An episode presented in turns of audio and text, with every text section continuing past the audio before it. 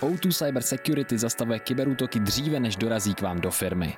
A vy si pak díky tomu můžete v klidu poslechnout třeba tento podcast, který vám přináší právě O2 Cyber Security.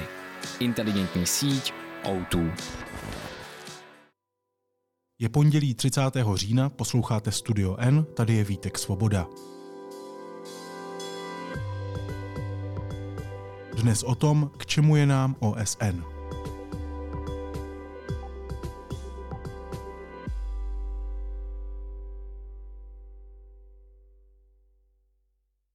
Vystupme z OSN. S tímto prohlášením přišla o víkendu ministrině obrany Jana Černochová. Pobouřilo jí hlasování členských států týkající se rezoluce o současném konfliktu mezi Izraelem a Hamásem. Co by odchod z OSN pro Česko znamenal a k čemu je dnes Organizace spojených národů dobrá, o tom teď budu mluvit s politickým geografem Michálem Romancovem. Michale, ahoj, vítej. Vítku, ahoj, přeji všem příjemný dobrý den. Organizace spojených národů vznikla vlastně v době, kdy eh, akorát končila eh, druhá světová válka. Eh, v Evropě už v zásadě bylo dobojováno, na Dálném východě to potom ještě nějakou dobu trvalo. A e, jednoznačně e, vznikla Organizace spojených národů e, jako pokus, v jistém ohledu řekněme idealistický pokus, postavit svět na základy, které by byly natolik robustní, že by to zabránilo vlastně opakování té katastrofy, kterou druhá světová válka byla. A tento nesmírně obtížný, ale v uvozovkách minimální cíl se Organizaci spojených národů eh, zatím ještě pořád eh, daří plnit, což ovšem neznamená, že by OSN zároveň byla schopná vyřešit úplně všechny problémy, které svět má, že by byla schopná vyřešit rychle, a že by je byla schopná vyřešit tak, jak my, a tím my nemyslím nezbytně nutně nás Čechy, eh, Čechy eh, chceme. Eh, Organizace spojených národů vlastně nebyla vytvořena proto, aby vyřešila problémy, aby, když budu parafrázovat, citovat jejího někdejšího generálního tajemníka Daga Hammarskjölda, aby dovedla lidstvo k prahům ráje, ale aby nás uchránila pádu do pekel.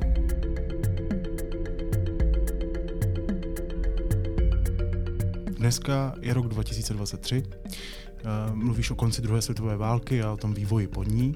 K čemu je světu a Česku dobrá OSN dnes? Eh, OSN pořád plní tu roli, kterou si pro ní, řekněme, vysnili eh, její otcové zakladatelé. To znamená, eh, je to místo, kde se všichni mohou scházet. Teda bohužel ne úplně všichni, ale těch entit, které nejsou součástí systému OSN v tom slova smyslu, že nejsou jejími členskými státy, je velmi málo. Máme tady momentálně dva uh, subjekty, které jsou státy nebo mají nakročeno k tomu, aby je eh, světové společenství jako státy vnímalo a to je eh, svatý stolec neboli Vatikán a palestinská samozpráva, eh, kterou už eh, řada zemí ve světě jako stát eh, uznala. Ty mají status vlastně permanentních pozorovatelů v rámci systému OSN a pak jsou tady ty entity, které vlastně v mnoha ohledech nesmírně úspěšně plní státní role. Na prvním místě bych asi zmínil Tajvan neboli Čínskou republiku, Kosovo, Somaliland, které vlastně usilují o vstup do systému OSN a zatím se jim nedaří ale těch 193 eh, členských států eh, OSN představuje více než 99% vlastně všech eh, těch teritoriálních entit, které si nárokují státnost a které momentálně máme. Čili je to nesmírně reprezentativní orgán. Hmm. OSN má, pokud vím, šest orgánů, včetně Rady bezpečnosti nebo Mezinárodního soudního dvora OSN, což zní jako orgány, které mají reálnou moc. Mají ale nějakou reálnou moc? Eh, všechno, co funguje v kontextu systému OSN, může dělat jen to, k čemu ty státy, které vytvářejí tu organizaci, tu organizaci zmocní, s tím, že tam je specifická role těch pěti stálých členů eh, Rady bezpečnosti. To je něco, co eh, vlastně funguje od roku 1945, kdy ta organizace vznikla. Pět velmocí vítězů druhé světové války. Možná by stálo za připomenutí, že všichni všichni, kteří založili OSN, těch 50, respektive 51 států, Československo tehdy e, patřilo mezi ně, tak to byly vítězové druhé světové války a ta vítězná koalice se jmenovala Spojené národy. To je vlastně termín, který se poprvé pro tu koalici těch zemí objevil e, v roce 1942, čili tak jako, já nevím, v první světové válce proti sobě e, bojovali dohoda a trojspolek, tak v té druhé proti sobě bojovali Spojené národy a země takzvané osy. Země osy a jejich spojenci byli poraženi, ti ostatní, těch 50, respektive 51 států a vlád, vytvořili systém OSN a ten od toho roku 1945 se postupně jako rozrůstá až eh, na těch 193 zemí.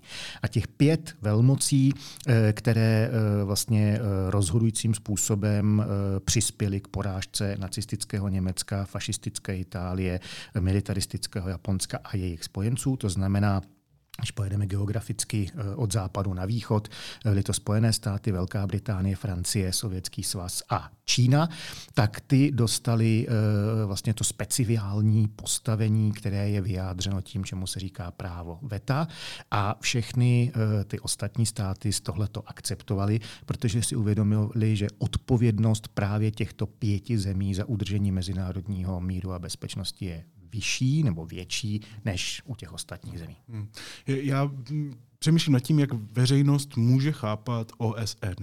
Když se podívám třeba na Evropskou unii, tak eh, tam v momentě, kdy se o něčem rozhodne, tak to, se to pak aplikuje různě a různě v čase eh, v těch státech, které jsou členské. Eh, tady stane se reálně něco, když nějaký orgán OSN přijme nějakou rezoluci? Víš, jako, nebo je to spíš jako komentativní poloha, nebo, nebo rozumíš mi? Eh, rozumím tomu uh, dotazu. Uh, je zapotřebí si v prvé řadě uvědomit, že Evropská unie má za prvé výrazně menší počet členských zemí, za druhé ty země všechny obývají jednu část světa, což je věc, která v mnoha ohledech je podstatná, protože vedešli Eh, pohled eh, na nějaký problém z jednoho místa, no tak ta perspektiva prostě je víceméně, víceméně jednotná. A co je ještě důležitější, eh, všechny členské státy Evropské unie jsou země, které jsou demokratické. Samozřejmě můžeme namítnout, že v případě Maďarska třeba to začíná teďka už hodně kulhat, nicméně v zásadě jsou to všechno demokratické státy. To je něco, co v případě OSN rozhodně neplatí. Tady máme obrovskou pluralitu e, zemí, e, které se vš- sice všechny zavázaly e, dodržovat principy stanovené v chartě Organizace spojených národů, nicméně tady se pohybujeme vlastně na poli mezinárodního práva. Mezinárodní právo za prvé celé není kodifikované, ta charta teda jako je, tam to je psaný text eh, a všichni s jejím zněním eh, souhlasí, ale vymahatelnost mezinárodního práva to je mimořádně jako komplikovaná záležitost. Uvnitř Evropské unie máme také soudní dvůr a ten soudní dvůr, když eh, rozhodne jaksi v neprospěch nějakého státu nebo skupiny států, no tak ty země, volky, nevolky, musí prostě přijmout opatření, jakým způsobem ty verdikty prostě jaksi respektovat, musí udělat změny třeba v nastavení svých zákonů zákonů a tak dále. Tohle je něco, co reálně eh, v OSN nefunguje a nefunguje to primárně proto, že se na tom neschodne těch pět eh, zemí s tím zvláštním eh, postavením. Čili nejednotnost mezi mocnostmi způsobuje, že ta organizace v řadě podstatných věcí jak si kulhá na obě nohy. Nicméně je tady obrovské množství témat, které žádné z těch velmocí e, nevadí a tam OSN funguje jako velice úspěšným způsobem.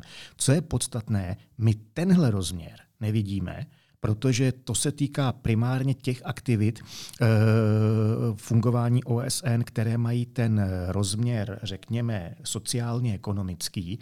A my jsme tak klidná, tak bohatá část světa, že vlastně to, co OSN eh, prostřednictvím svých agentur řeší právě třeba na poli e, sociálně-ekonomické pomoci, zdravotní pomoci e, zemím primárně ležícím v Africe, e, v Ázii, částečně v Latinské Americe, no tak tohle my už máme dávno jakoby ošetřené vlastními prostředky a to konto, tuhle strašně důležitou roli OSN vlastně vůbec nevnímáme. Hmm. Mluvil jsi o principech, které všechny členské státy musí plnit, kterým se zavázali. Eh, co je to možná ve stručnosti za principy? K čemu, čemu jsme zavázáni, když jsme v OSN? Eh, charta OSN eh, vlastně všechny státy, eh, které jsou v vozovkách na palubě, tak je zavazuje k tomu, aby se eh, vůči sobě eh, zdrželi hrozby na tož použití síly, zavazuje a vyzývá je k tomu, aby spolu žili v míru, aby problémy, které existují, řešili mírnou cestou, aby spolu se snažili navazovat přátelské vztahy, vyzývá explicitně k podpoře ekonomických vztahů, protože už už v roce 1945 vlastně ti, kteří eh, byli zodpovědní za vypracování té charty, jak byli přesvědčeni o tom, že eh, vlastně volný obchod eh, vlastně nejlíp jakoby pomůže dostat ten poválečný svět z hospodářských a tím pádem i sociálních problémů. A tohle to všechno se mimořádně úspěšným způsobem dařilo v globálu, zejména těch posledních, řekněme, 30-40 let. Vlastně od okamžiku, co se rozpadl Sovětský svaz, tak řada do té doby existujících překážek pro pro tu mezinárodní ekonomickou, zejména eh, spolupráci eh, padla. A byly to Spojené státy jako ten nejsilnější aktér systému mezinárodních eh, vztahů, které vlastně rozpohybovaly to, čemu se říká ekonomická globalizace. A když se podíváme právě na všechna dostupná data, tak eh, jak si svět za těch posledních plus minus 30 let se skutečně neuvěřitelným způsobem zvedl, pokud jde o to, jak velké množství lidí bylo vyvedeno z eh, chudoby, jak se zlepšila eh, dostupnost potravin, jak se zlepšila dostupnost léků a tak dále a tak podobně. Znova zdůraznuju, tohle je něco, co my nevnímáme, protože my, kteří, kteří žijeme tady jaksi v Česku, prostřed Evropy, Evropy, tak jsme prostě ještě hmm. pořád někde úplně jinde než většina lidí ve světě. Mluvím o jiném regionu, rozumím. Ty jsi mluvil jako první věc o tom, že ty členské státy proti sobě nemůžou jít do vojenského konfliktu. Eh, a tam je ten paradox pokud vím, tak členskými státy jsou Rusko i Ukrajina. A například Rusko, eh, tuším, že v Dubnu eh, se ujalo předsednictví v Radě bezpečnosti OSN, což se tam tedy, jak si taky zase chápu, mění po měsíci nebo po nějakém časovém úseku, ale stejně. Uprostřed války, uprostřed konfliktu proti jinému členskému státu v Radě bezpečnosti, což zní jako, rozumíš, orgán, který se přímo zabývá neexistencí války, sedí Rusko. Co tenhle paradox dělá s vnímáním a i s fungováním OSN? Uh, eh, on to není paradox. To je totiž uh, přesně to, uh, jak se liší ten pohled, uh, řekněme, lajka a jak se liší pohled někoho, kdo uh, o tom, jak funguje OSN, něco ví. Tohle není paradox. Tohle je princip, na kterém ta organizace stojí.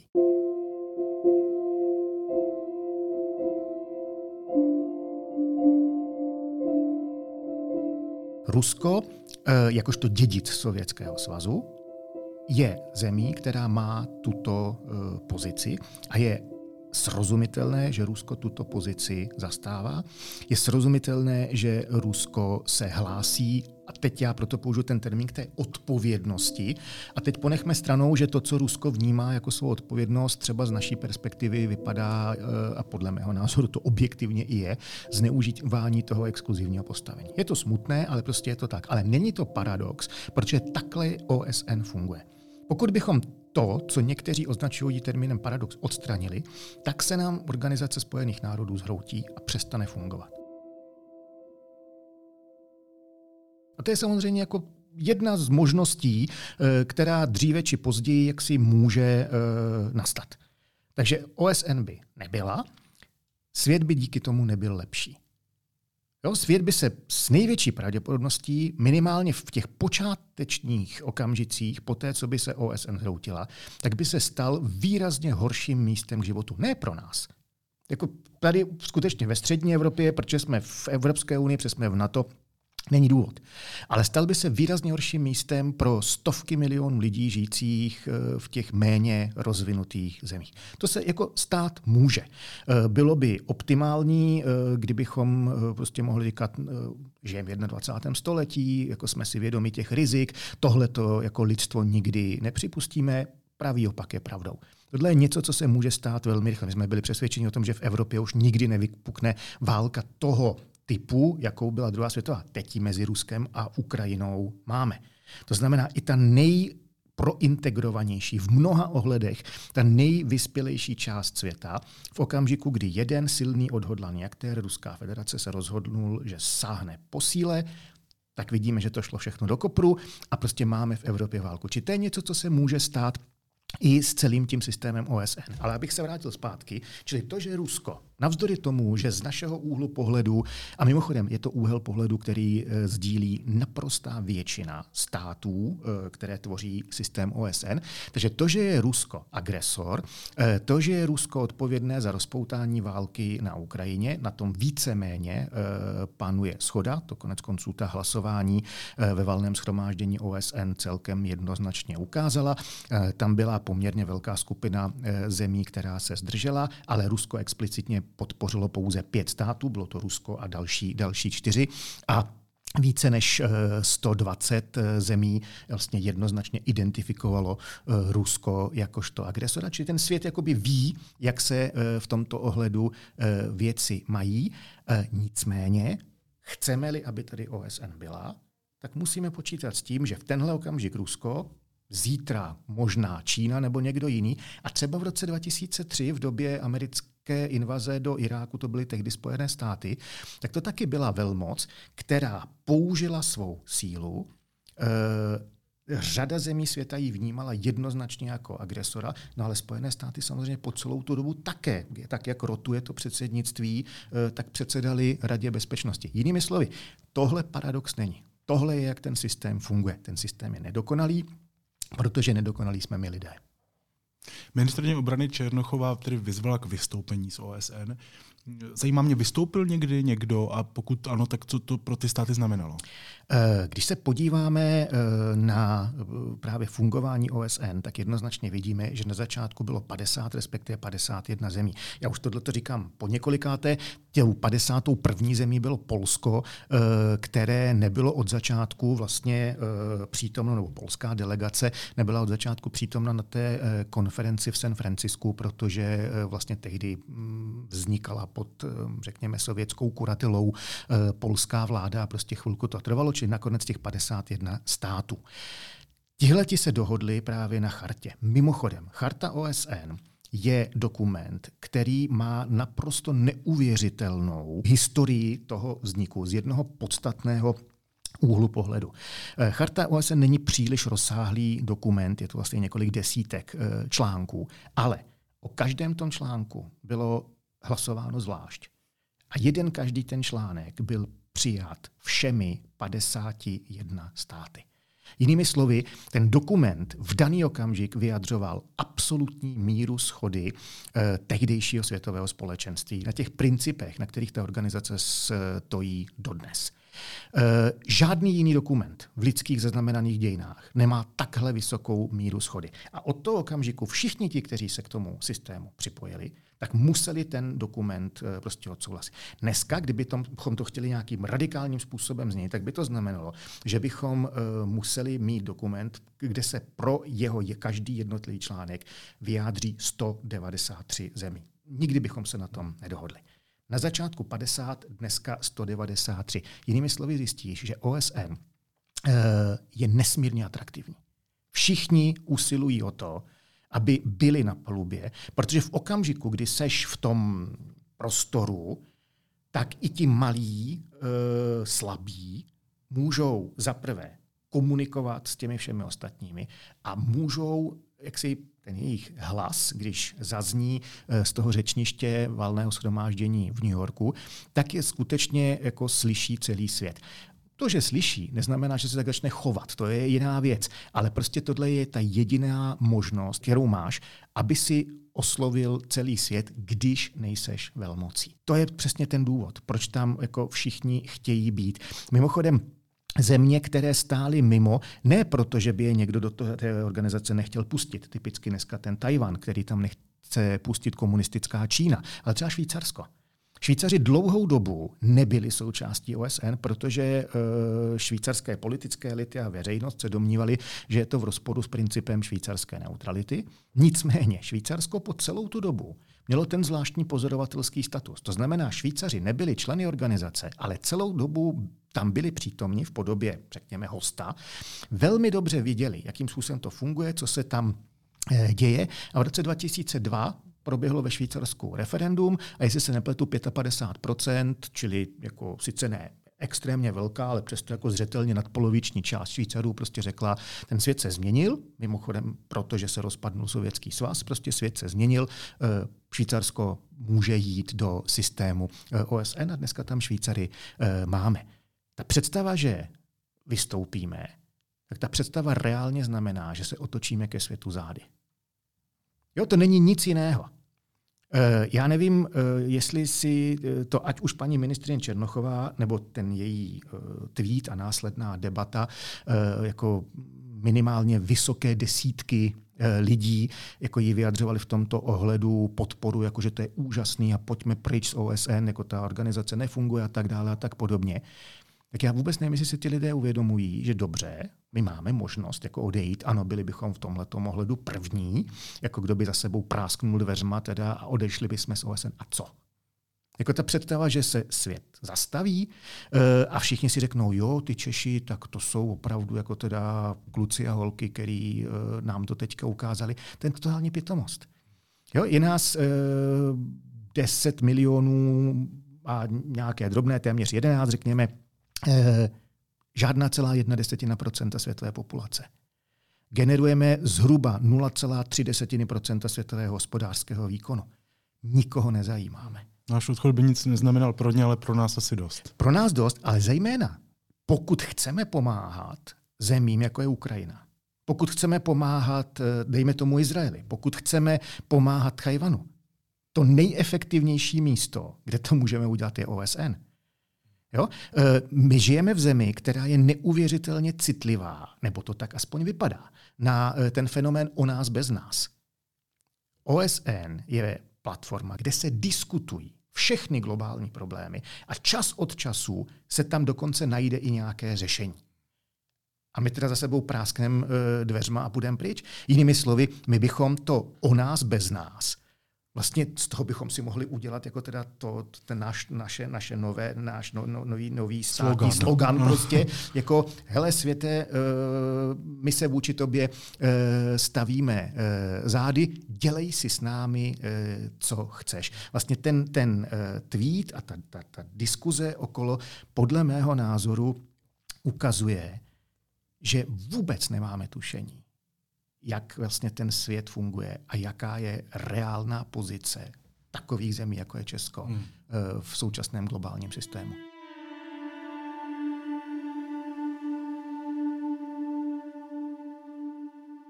Té konkrétní rezoluci ministrně Černochová napsala, eh, cituju, jenom 14 zemí, včetně té naší, se proti bezprecedentnímu teroristickému útoku spáchanému teroristy z Hamas jasně a srozumitelně postavilo vykřičník. Konec citace. Eh, tak bych se vlastně rád pobavil o té rezoluci, eh, která jí tak vadí. Opravdu jejím obsahem bylo tedy postavení se teroru Hamásu a tedy ti, kteří byli proti, tím pádem podpořili Hamás? Já si myslím, že tohle je z její strany jaksi poněkud zkratkovité vidění jako celého toho problému. Určitě existují lidé, eh, kterým to, co udělali hamásníci v Izraeli, vyhovuje. Určitě existují státy, jejichž politické elity to víceméně rovněž e, přivítali. Z různých důvodů. Irán například. Ale to rozhodně neznamená, že by většina světa akceptovala nebo dokonce aplaudovala řádění hamásníků v Izraeli. Ta, e, ta navržená e, deklarace kterou Česko spolu s ostatními 13 státy odmítlo, tak jejím jádrem nebylo to, že by to byla podpora řádění hamásníkům, ale to, že my jsme měli pocit, že e, vlastně jsou tam slabým způsobem ošetřeny věci, které česká diplomacie z důvodů, eh, o nich teď eh, jaksi nemáme prostor mluvit, prostě podvažuje za natolik eh, důležité, že vlastně jsme se rozhodli využít našeho práva a být proti. O nic víc nejde. To, že je to 14 zemí, tak co to znamená? To znamená, že je tady 14 zemí, Mimochodem jedním z těch, kdo byl samozřejmě proti, byl stát Izrael. Takže Izrael ví, že má v tento okamžik ve světě 13 v úvozovkách kamarádů. Já samozřejmě chápu, že by v Jeruzalémě chtěli, aby jich nebylo 13, ale aby jich bylo 130, ale tohle je prostě nějaká realita, se kterou izraelská zahraniční politika bude muset uh, počítat. Uh, je to realita, se kterou musíme počítat my, protože tím, že jsme se zachovali tak, jak jsme se zachovali, uh, a mimochodem velvyslanec Kulhánek, který tom jednání prostě prezentoval e, náš e, názor, tak nepochybně ten názor prostě konzultoval s Prahou a je to v tento okamžik prostě oficiální názor české diplomacie, respektive vlády České republiky. No tak my si musíme uvědomit, že to pro nás jako bude mít určité jaksi výhody a určitá rizika. Uh, už jsme byli jaksi pochváleni z Jeruzaléma, což jaksi je naprosto v pořádku uh, a nepochybně uh, jaksi si tohohle toho gesta všimli i všude jinde, včetně v jedné každé muslimské země, v jedné každé arabské zemi, které zase z důvodů, které jsou celkem nabílední, mají spíš tendenci podporovat Palestinu, což ale ani v jejich případě neznamená, podporu řádění eh, těch takzvaných hamásníků. Eh, to je realita. Hmm, hmm. Ve světě, ve kterém žijeme, tak je tam celá řada problémů. Jeden z těch problémů je tenhle ten a my jsme zaujali jednoznačné stanovisko. Hmm. To je v pořádku. Ale odejít z toho systému je pitomost. Rozumím. Eh, mluvil jsi o tady 14 kamarádech Izraele, nebo 13, protože tam je Izrael. A já jsem se díval na tu skupinu těch států a úplně jí nerozumím, jo? nebo nerozumím tomu propojení. Rozumím Rakousko, Česko, Chorvatsko ale, eh, a Spojené státy, ale mít, míchá se mi do toho tedy Papua Nová Guinea, Guatemala, Maďarsko, to taky asi rozumím, ale rozumíš, nejsou to státy, které bych běžně vedle sebe postavil a řekl, tohle jsou eh, státy, které mají společného spoustu. Co to je za skupinku? Eh, já se přiznám, že taky jsem na to koukal, já bohužel nejsem schopen odpovědět na to, jako, jaký tam je ten společný jmenovatel. Prostě já toho o Guatemala jako vím tak strašně málo, že vůbec netuším, eh, jaká a proč je eh, pozice Guatemaly vůči blízkovýchodnímu eh, konfliktu. Obecně řeknu, a zdůraznuju, obecně, to se netýká teďka těchto těch jako 14 zemí, že eh, každá mocnost, eh, která řeší v OSN nějaký eh, problém, tak má tendenci si hledat jakoby loajální spojence.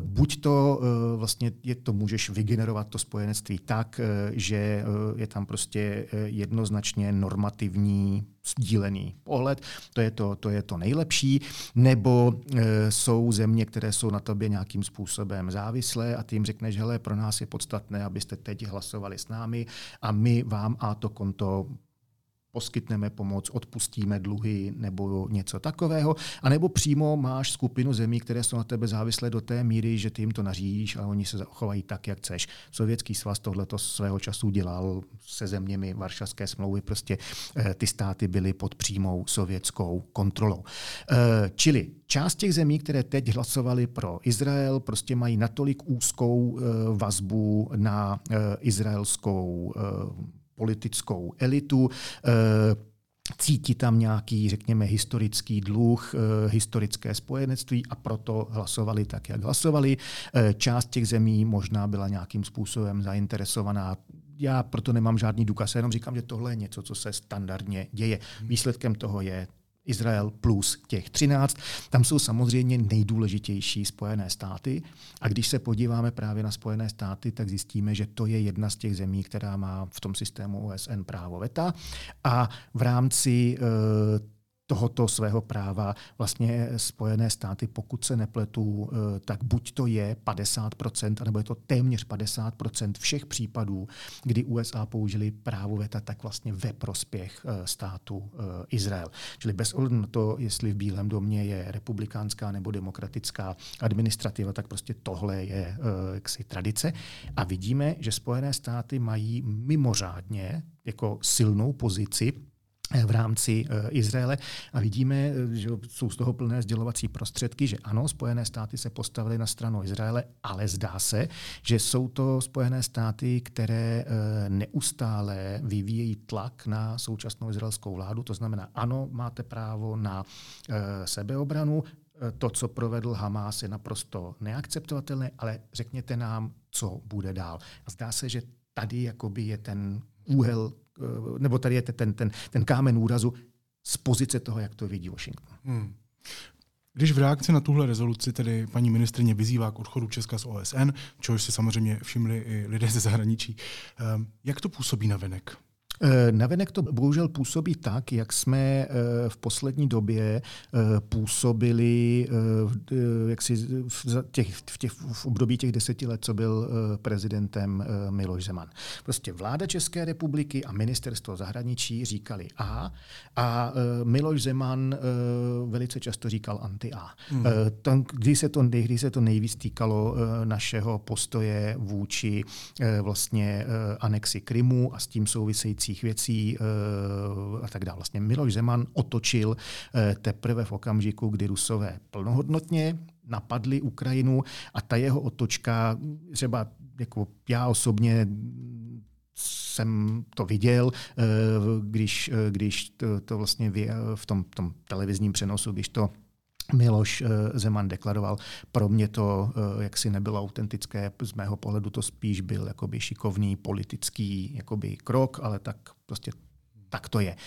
Myslím si, že tímto svým výrokem paní ministrině jako zatopila České republice, protože eh, ten názor člena vlády, která je v umoci, jakkoliv to není vládní politika, ale je to jenom ten názor člena vlády vyjádřený teda na sociální síti, eh, tak to je prostě něco, eh, jako, co z toho mediálního prostoru jako nedokážeš eh, jako vy, vy, vy, vy, vygumovat.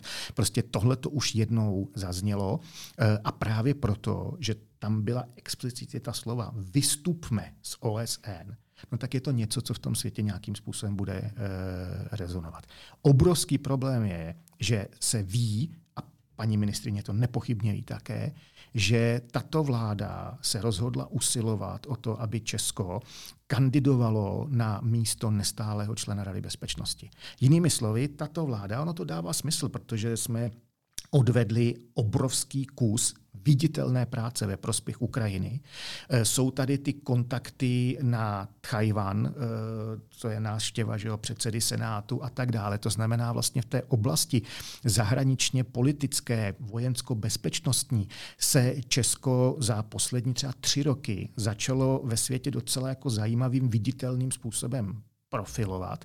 A tato vláda logicky eh, teda chce využít další nabízející se možnosti a protože ti nestálí členové Rady bezpečnosti jsou uh, voleni uh, na dvouleté funkční období, uh, tak v uvnitř systému OSN vlastně teďka probíhal lobbying, aby si státy podpořili Českou republiku. V okamžiku, kdy z Prahy zazní tenhle ten hlas, jakkoliv to není hlas vlády, jakožto, protože asi posluchači vědí, že vláda České republiky rozhoduje ve sboru, takže to, co řekne jako jeden ministr nebo ministrině, to pro tu vládu není, není eh, závazné, musí se na tom shodnout, eh, tak i když profesionálové, dejme tomu, vědí, že tohle je izolovaný výkřik, no tak prostě je to výkřik, který jako jde naprosto proti tomu, co ta vláda jako celek se rozhodla, že bude dělat.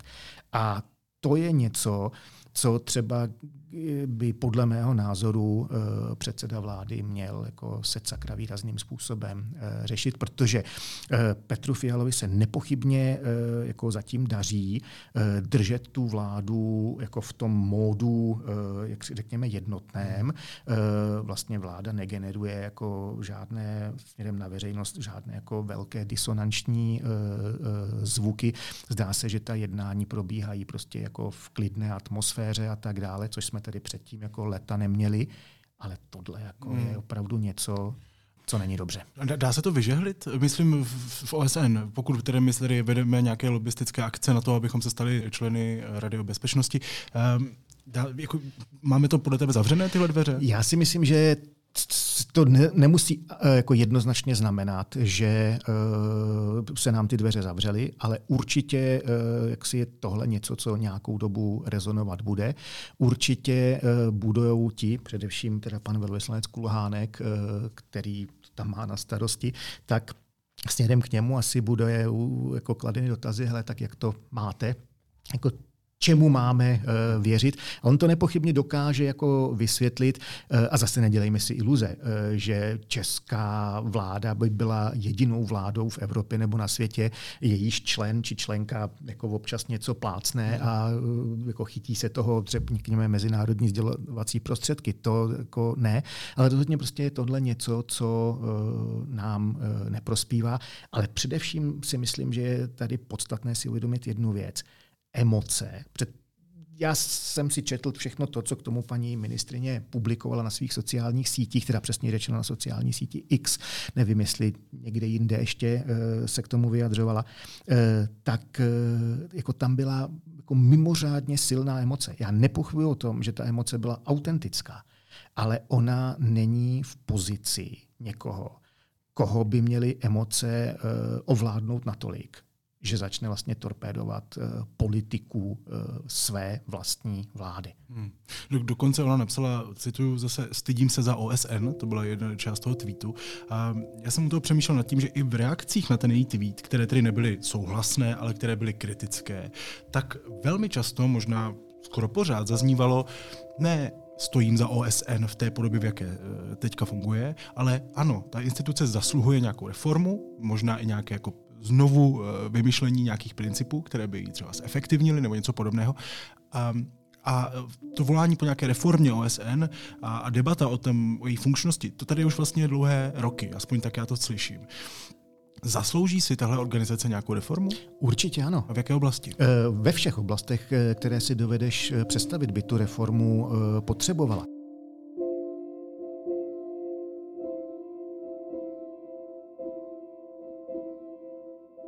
Ono skutečně jako jedná se o organizaci, která funguje na principech, které byly stanoveny před eh, vlastně téměř 80 lety.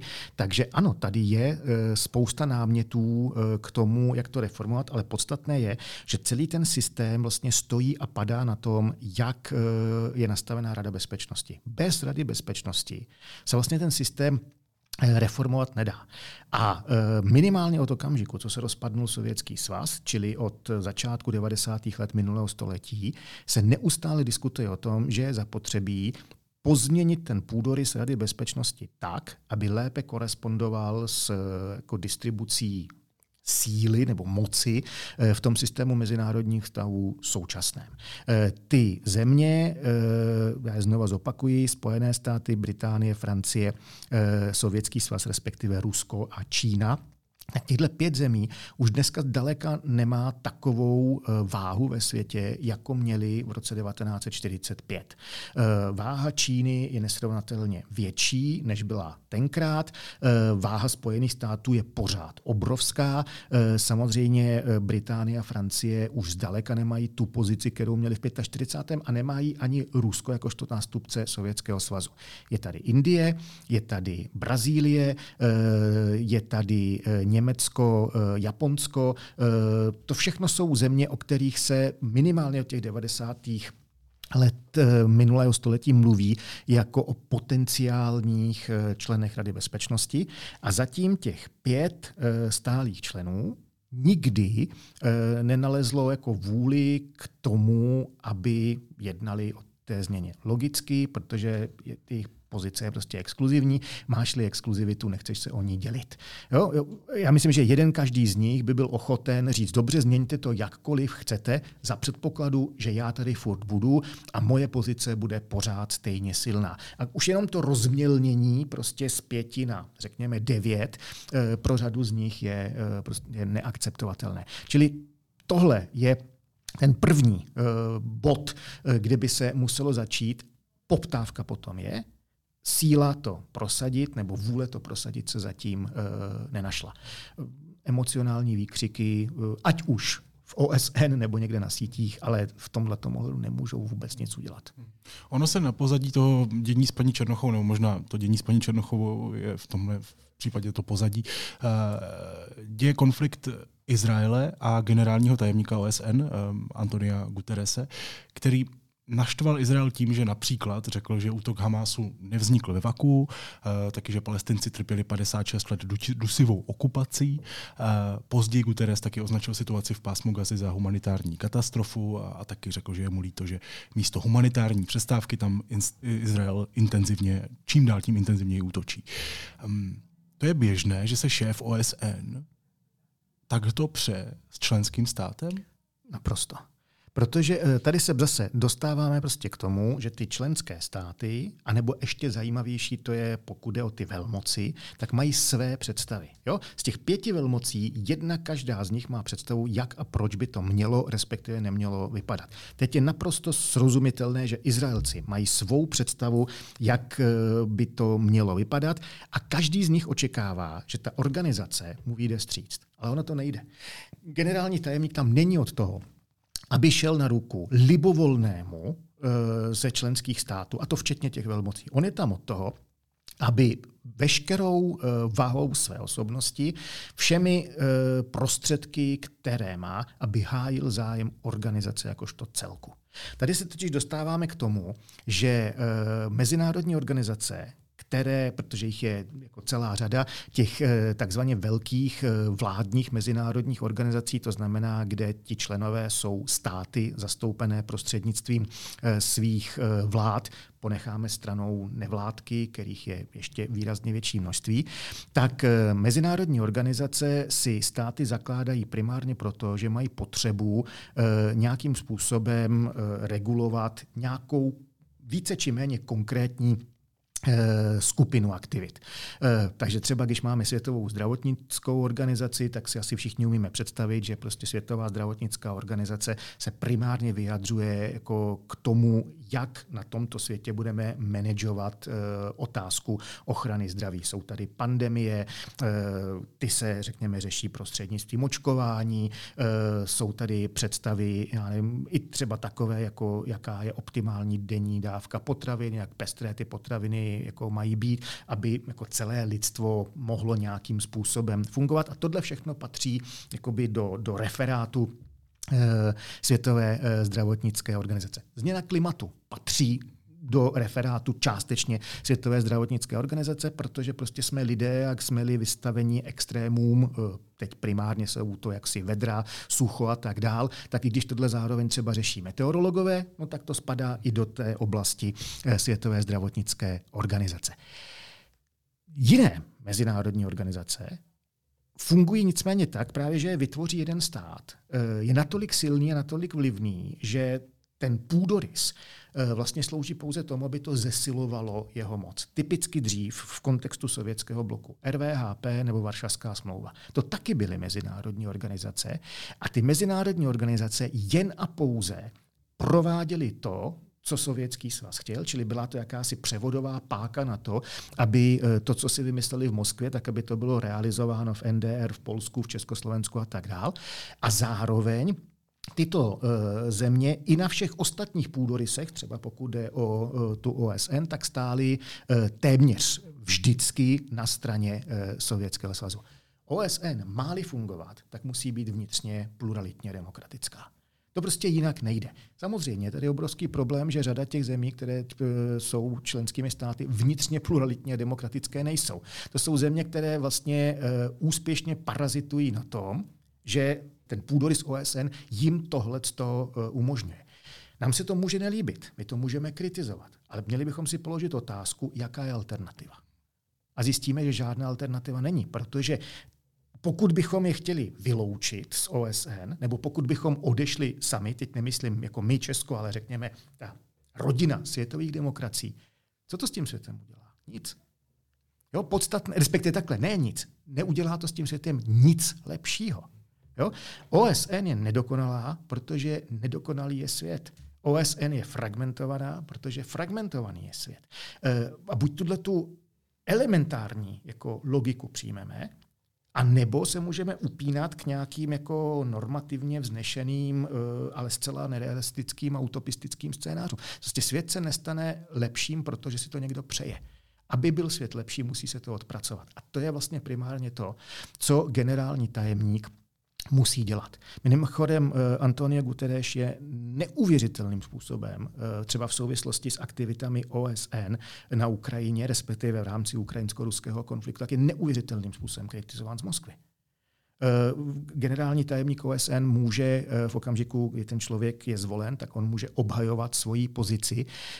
Kdyby se Antonio Guterres choval tak, jak se chová a běžel by jeho první mandát, Moskva by nikdy nepřipustila, aby tenhle ten člověk byl znovu zvolen, protože i volba generálního tajemníka OSN nějakým způsobem je svázána s rozhodnutím primárně těch pěti eh, stálých členů Rady bezpečnosti. Čili to, že ho teď Izrael kritizuje, je nevyhnutelné. Eh, to, že Izraelci mají pocit, že on a OSN má se jako chovat jinak, je logické. Nicméně jeho pozice tam není taková, aby vyhověl Izraeli. Jeho pozice je tam taková, aby OSN mohla fungovat. A všechny ty věty, které si jako citoval, já chápu, že se to nelíbí v Izraeli, já chápu, že se to nelíbí, řekněme, u nás, velké části velké části, eh, řekněme, veřejnosti, nebo že s tím má problém eh, naše vláda, proto jsme konec konců jaksi tak hlasovali, jak jsme hlasovali. Ale svět jaksi nemá pohled vedený z Jeruzaléma, nebo svět nemá pohled vedený z Prahy. Těch pohledů je 193 a od toho tam generální tajemník je, aby se pokusil těch 193 pohledů udržet v takovém, řekněme, stavu, že se mu to celé nerozsype pod rukama.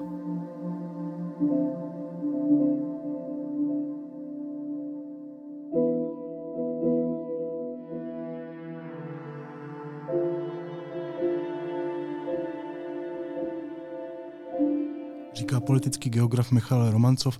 Michal, moc ti děkuji, měj se hezky, ahoj. Já děkuji za pozvání a nashledanou.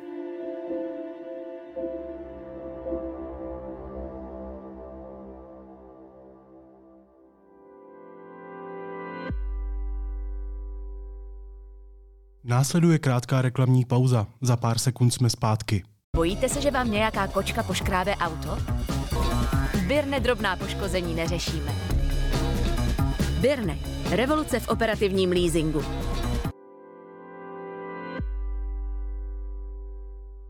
Zveme vás na živé vysílání studia N. Ve středu 8. listopadu v Pražském kulturním centru Vzlet. O proměnách hradu se budeme bavit s textařem a taky bývalým kandidátem na prezidenta Michalem Horáčkem.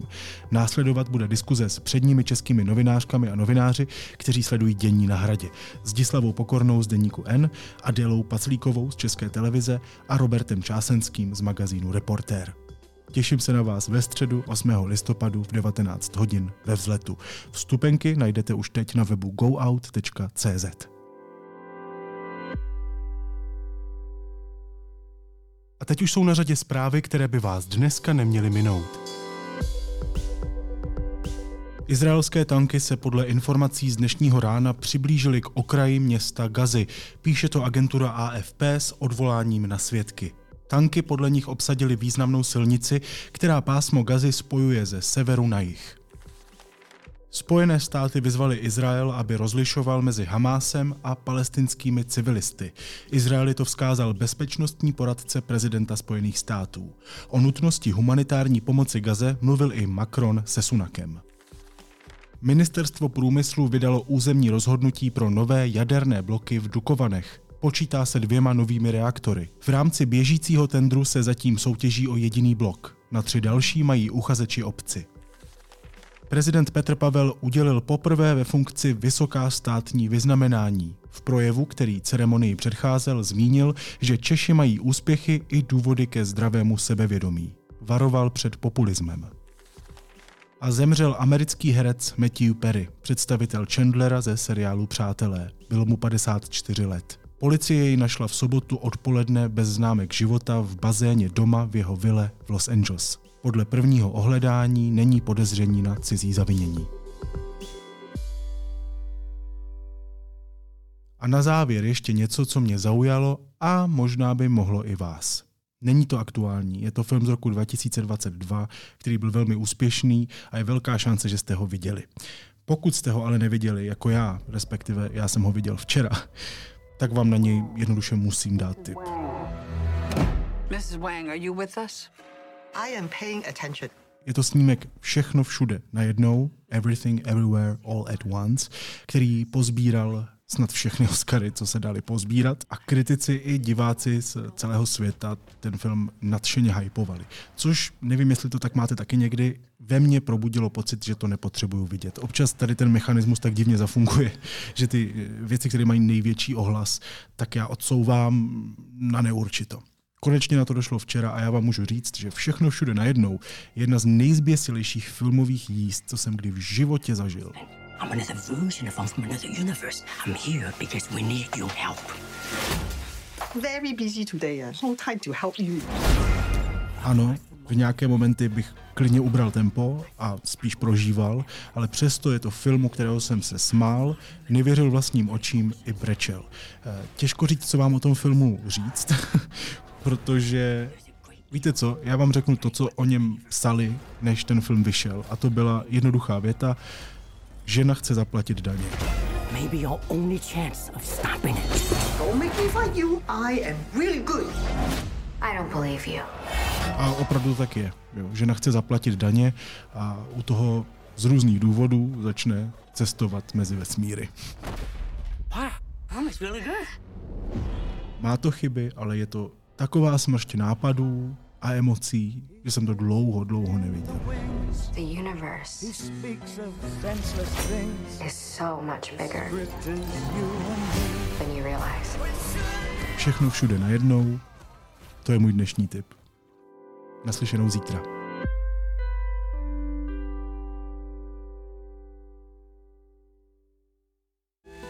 Papa always used to sing, me alone. Můj táta ví, jak zachránit planetu.